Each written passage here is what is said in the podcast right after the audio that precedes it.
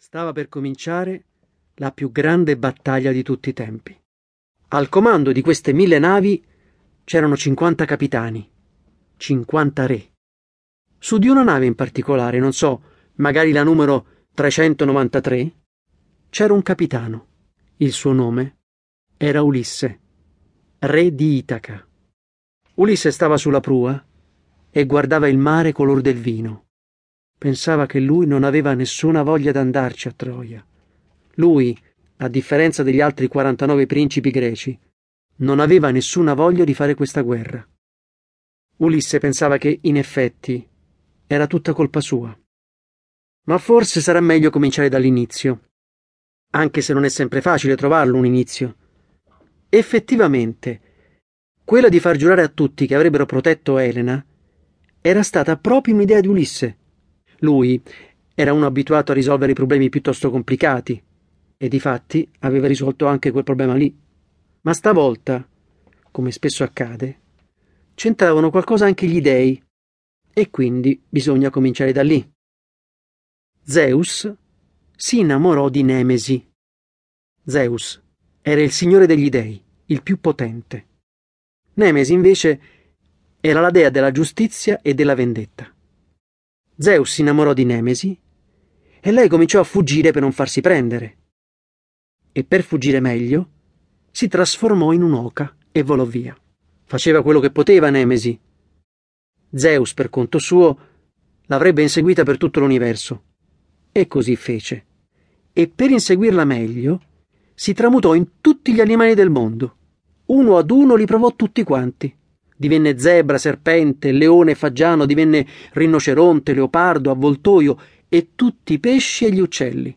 E Nemesi continuava a fuggire, non si faceva prendere. Andarono avanti per un mucchio di tempo. Nemesi fuggiva e Zeus la rincorreva. Era una delle cose che gli piaceva più di tutte, rincorrere le fanciulle o le dee o le ninfe. Questa volta l'inseguimento durò finché Zeus non si tramutò in un cigno bianco. E allora Nemesi si fermò e finalmente Zeus e Nemesi si amarono. Nemesi fece un uovo d'argento.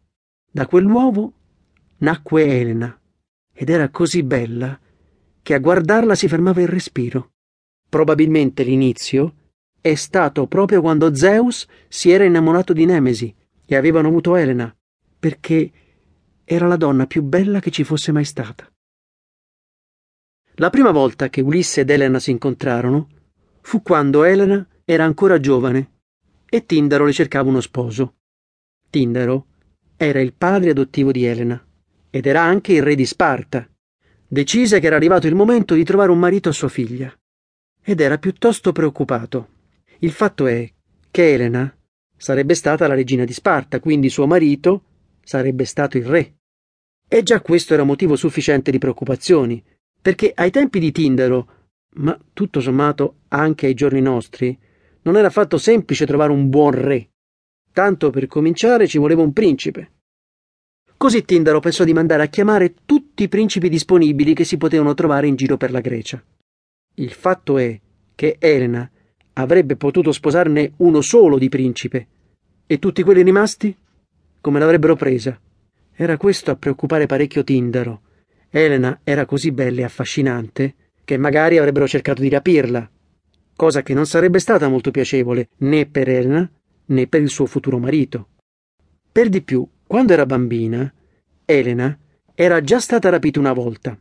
Evidentemente era una che li attraeva, i rapimenti. Quella volta l'avevano riportata a casa Castore e Polluce, i suoi fratelli gemelli. Ma questa è un'altra storia. I principi greci arrivarono. Erano tantissimi.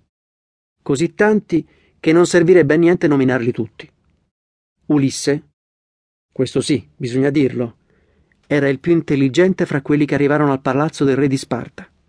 E difatti capì subito che la situazione era abbastanza ingarbugliata. Capì che Elena era bellissima, ma andava incontro a un destino pieno di difficoltà. Capì che Tindaro non sapeva come togliersi da quell'impiccio e capì anche che a causa di Elena avrebbero tutti quanti passato un mucchio di guai. Tanto per cominciare Ulisse, a differenza di tutti gli altri principi greci, non si